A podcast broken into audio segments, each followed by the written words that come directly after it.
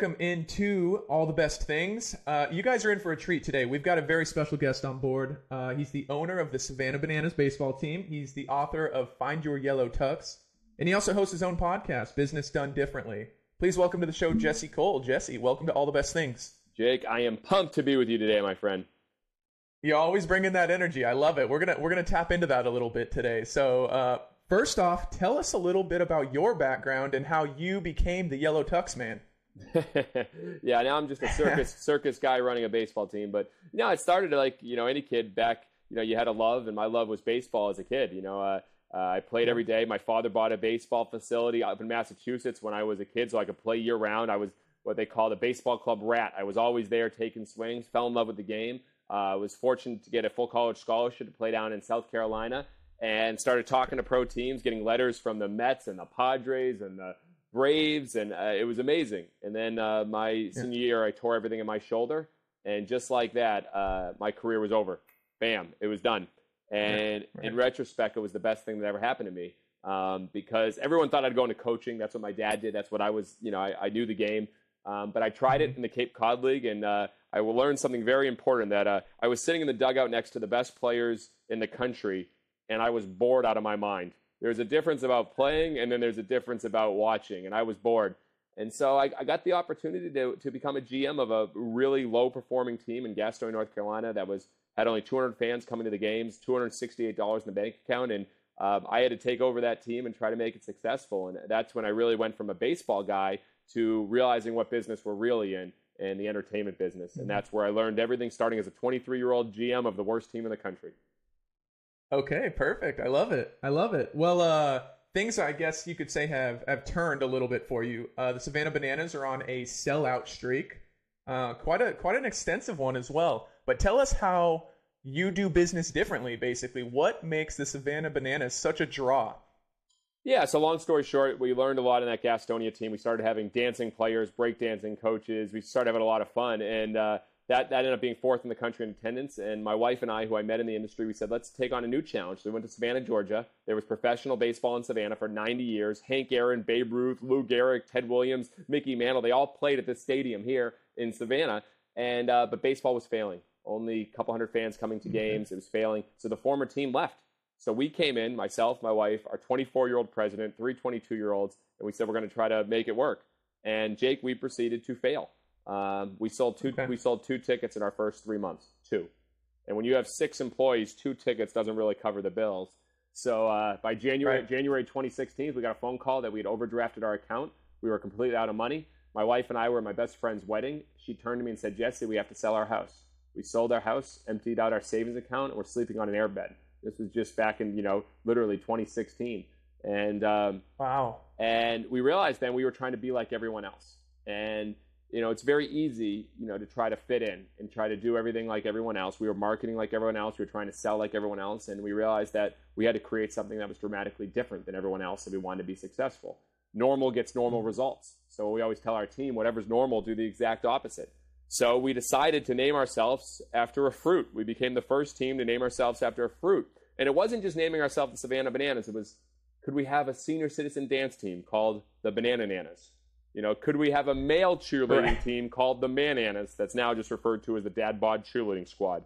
Could we have our mascot named Split? You know, could we have frozen bananas? Could we do a music video to Can't Stop the Peeling? And we went all down, and you can see behind me, we got Dolce and Banana underwear. We literally sell underwear with a banana on the crotch. We went all in yeah. on literally what business we're really in. It's making baseball fun. You find a problem with the mm-hmm. sport, it's long, slow, and boring, and you make it fun. And the name of our company is Fans First Entertainment. So what do we do? Mm-hmm. Every single decision is is it fans first? You come to our ballpark, Jake. If you go to a Bananas game, which we went from selling two tickets, now every single game is sold out. I was told by our ticket team today the wait list is over eight thousand right now to get tickets, which is crazy. Um, that's incredible. Every single ticket is all inclusive. If you get a, if you're lucky enough to get a ticket, includes all your burgers, your hot dogs, your chicken sandwiches, your soda, your water, your popcorn, your dessert, everything, all inclusive. You don't pay for parking. You don't pay ticket fees. You don't pay convenient fees, which are the most inconvenient fee there is. None of that crap because it's not fans first. When you buy merchandise, which we're so fortunate now, merchandise is going all over the world. there's no shipping because shipping fees is not fans first. And not only that, we get a custom yellow box, you get a delivered fresh stamp, you get a free koozie, a free decal, you get a personalized letter from our director of merch. It's all fans first. So we made all those decisions and we weren't focused on creating revenue, we were focused on creating fans. And when you focus on creating fans, the revenue takes care of itself. So now we're in the entertainment business, we're traveling all over the world, we're taking our show like the Globetrotters and uh, you know, we got breakdancing coaches, we've got you know a full pep band, we got guys that come up to bat in stilts. Our players celebrate like I've never seen players celebrate. It's like WWE meets Disney meets baseball, and I'm so fortunate to be the ringleader of this crazy team. Yeah, it's incredible, and you, and you touched on it a little bit. Just some of the the wild antics that go on at a baseball game. Uh, some of the some of the rules are a little bit different than your traditional baseball game. You guys have designed a a format in which fans who aren't traditional baseball fans can enjoy the game still. Uh, I was just scrolling through uh, just a minute ago, and I mean, two hour time limit. That's that's good to hear for some people. They don't like to sit there and watch a four hour, five hour baseball game. Um, mine that I was most uh, kind of interested about is the batters can steal first. Is that is that true? I mean, that's crazy. No walks. I mean, there's a there's a list. The list goes on, but how do you find and incorporate a rule that both makes sense and is applicable to the game without without ruining the flow of the game really well i think anything any innovation uh, any great entrepreneurs they, they fall in love with a problem and they start with a problem and mm-hmm. they try to solve it and so uh, for us you know looking at the game of baseball you know we were fortunate to sell out every game and there's scalpers outside our games which is so funny you know i mean people don't know who's listening like we're college summer baseball. Like there's like major league and triple A and double A and high A and independent pro ball. Like we're college summer baseball and have people outside holding signs saying I need tickets, which means they're actually selling tickets. It's hilarious. All right. So, anyways, yeah. what we noticed though is people can't get tickets to games. There's a wait list over eight thousand. Yet if you look at every game at nine o'clock, the fans are starting to leave. Even though we have literally players delivering roses in the crowd. We have players doing conga lines through the crowd. We have nonstop entertainment. Fans are still leaving. It's because they've had enough. I don't know the last time mm-hmm. that someone went to an amazing concert or a great comedy show or a great theatrical show and they're like, oh, this has been awesome. I'm going to leave in the middle. It doesn't happen. Yet in mm. baseball, we watch as our fans leave early and early, early. And it's just because it's long. It's a long game. So yeah. As we continue to find out, invent for our fans, invent a better experience for your fans. That's why we made every ticket all inclusive. That's why we also at our ballpark, Jake, we're the only stadium in the world. There's no advertising. We eliminated all our ads. Yeah, and talk talk about bad timing. Literally, February 25th, 2020, two weeks before the pandemic, we're like, let's throw away hundreds of thousands of dollars. Let's see how that'll go for the bottom line. We made that decision. We announced it, and it was crazy.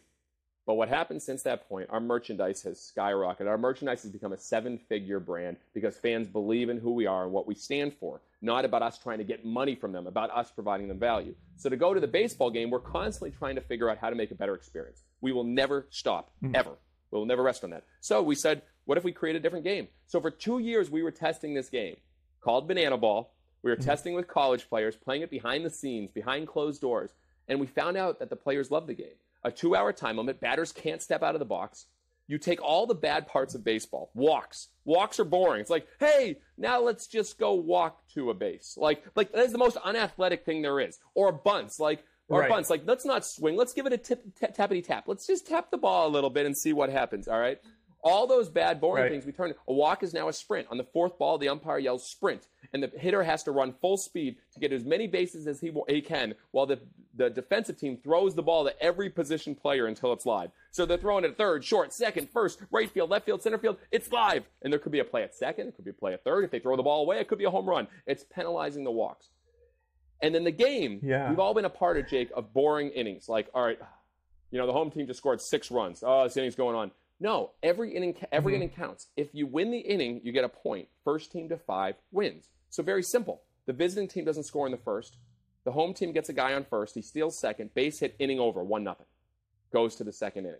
So it creates the walk off. Okay. What's the best play in baseball? The walk off.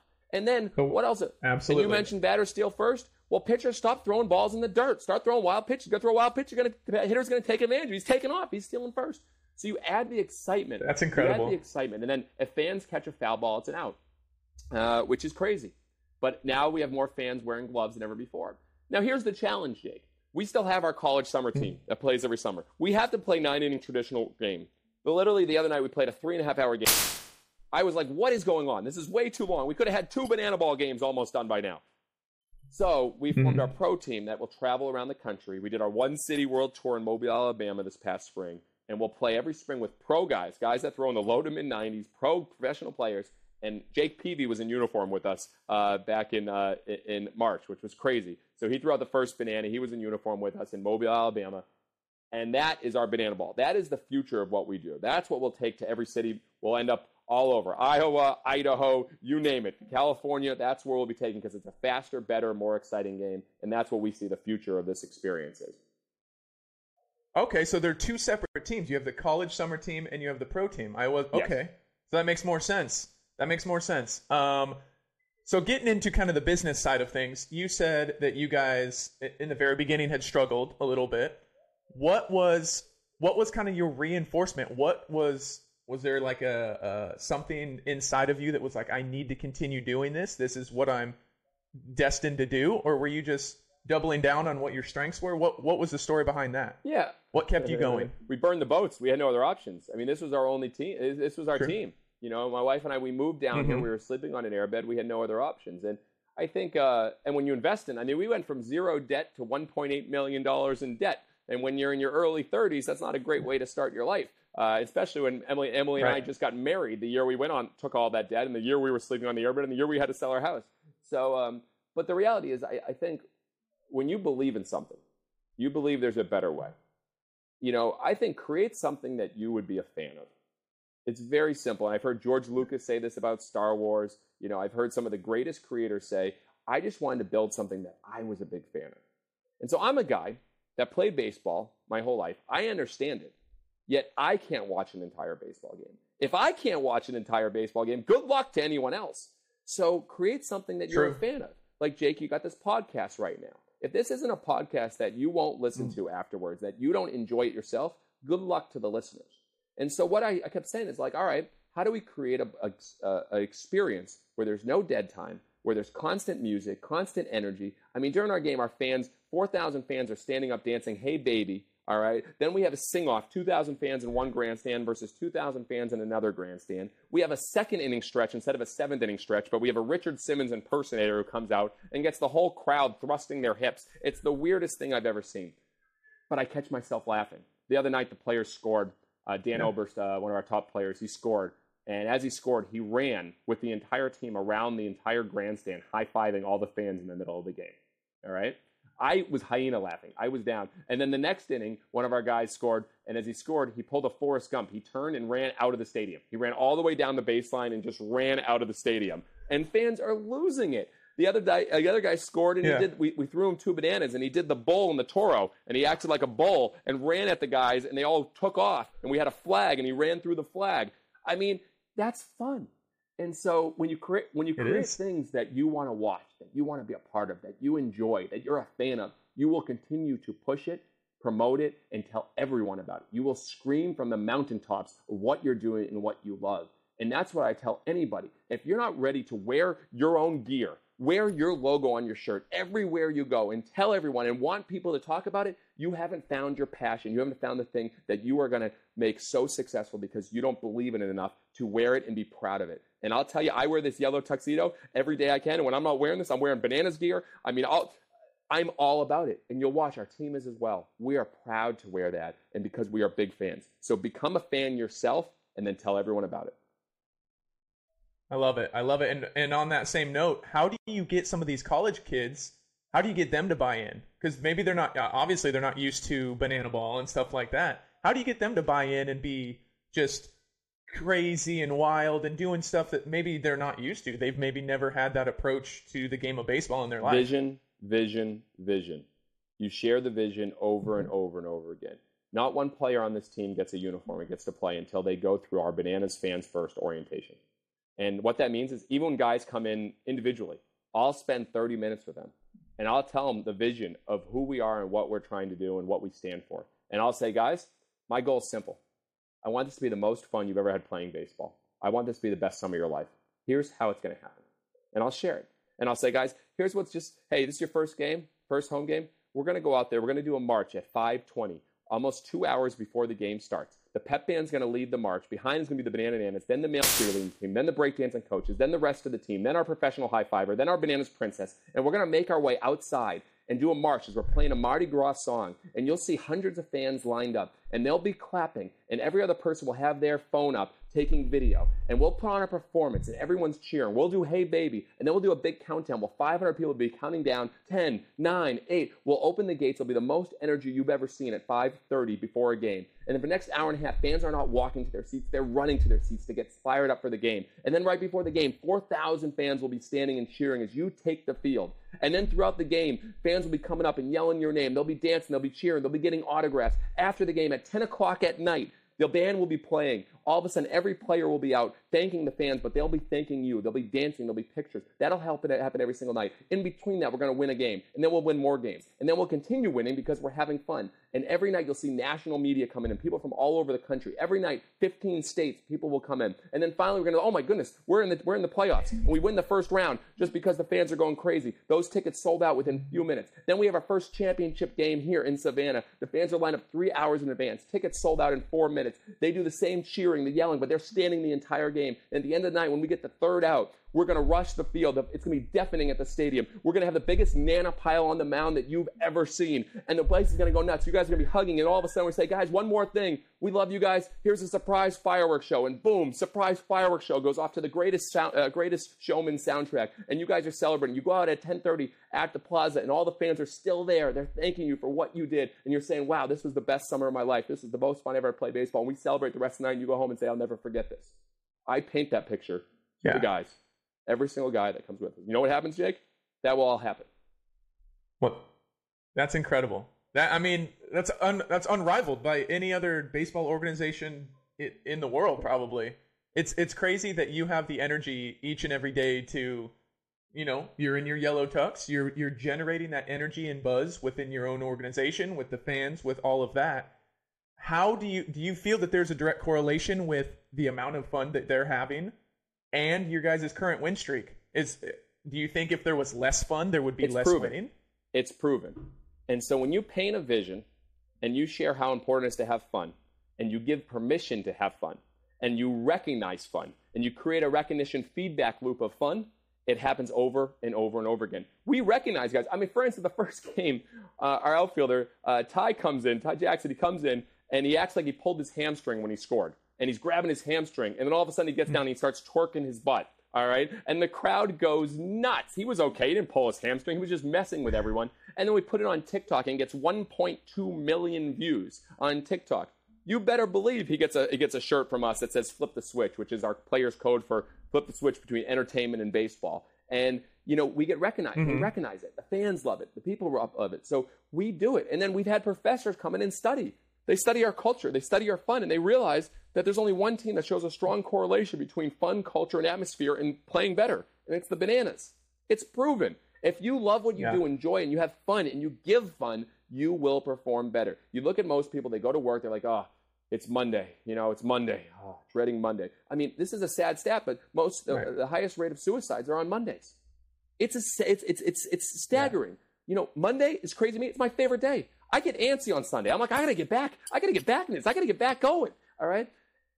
So my key is yeah. like, how do you create that? So when the guys are at the ballpark, you you feed that, you feed it, you feed it, you feed it, and the key is it starts from the top. If I'm an owner who is talking about uh, we need more money, uh, we need more sales, uh, you know, or I'm taking myself too serious. Oh, guys, we got to be overly professional. Professional? No, the world doesn't need more professional. The world needs more fun. And so we preach that over yes. and over again. And I'm in a yellow tuxedo. I obviously don't take myself too seriously. I'm doing selfies in the crowd like an idiot for most of the game. All right. I'm dancing in the crowd for most of the game. I'm doing that. Our coach yeah. literally has done music videos where he comes out on a horse. He's on a horse to Old Town Road. He did the Braveheart scene where he painted his face bright yellow and he's doing the whole William Wallace scene. If he's willing to do that, he's willing to have fun. And when you have fun, you perform better. I wish the world would just start saying, you know what? We're going to value fun as much as we value success and performance. Because if you do fun first, the success and the performance will take care of itself. Yeah. I no, I 100% agree. I think I think you guys have a lot of fun and I'm not going to lie to you. I've only recently followed the Savannah Bananas. I'll say within probably the last three months. But in that three months, it's crazy how much I'll just say positive energy you guys emit and share on your social platforms and all that. That even way out here in Idaho, I can have yeah. fun with you. You know what I mean? It's it's it's that reach that you guys have is unmatched by other pro sports well, or anything. Well, we're very it's crazy. You know, I, I, you know, we have more TikTok followers than every Major League Baseball team, and it's just wild. But I mean, it shows me something. It shows we are hungry for fun. We are hungry for joy. We are hungry for not seriousness. You know, there's enough seriousness. There's enough mm-hmm. news. There's enough polarization out there in the world.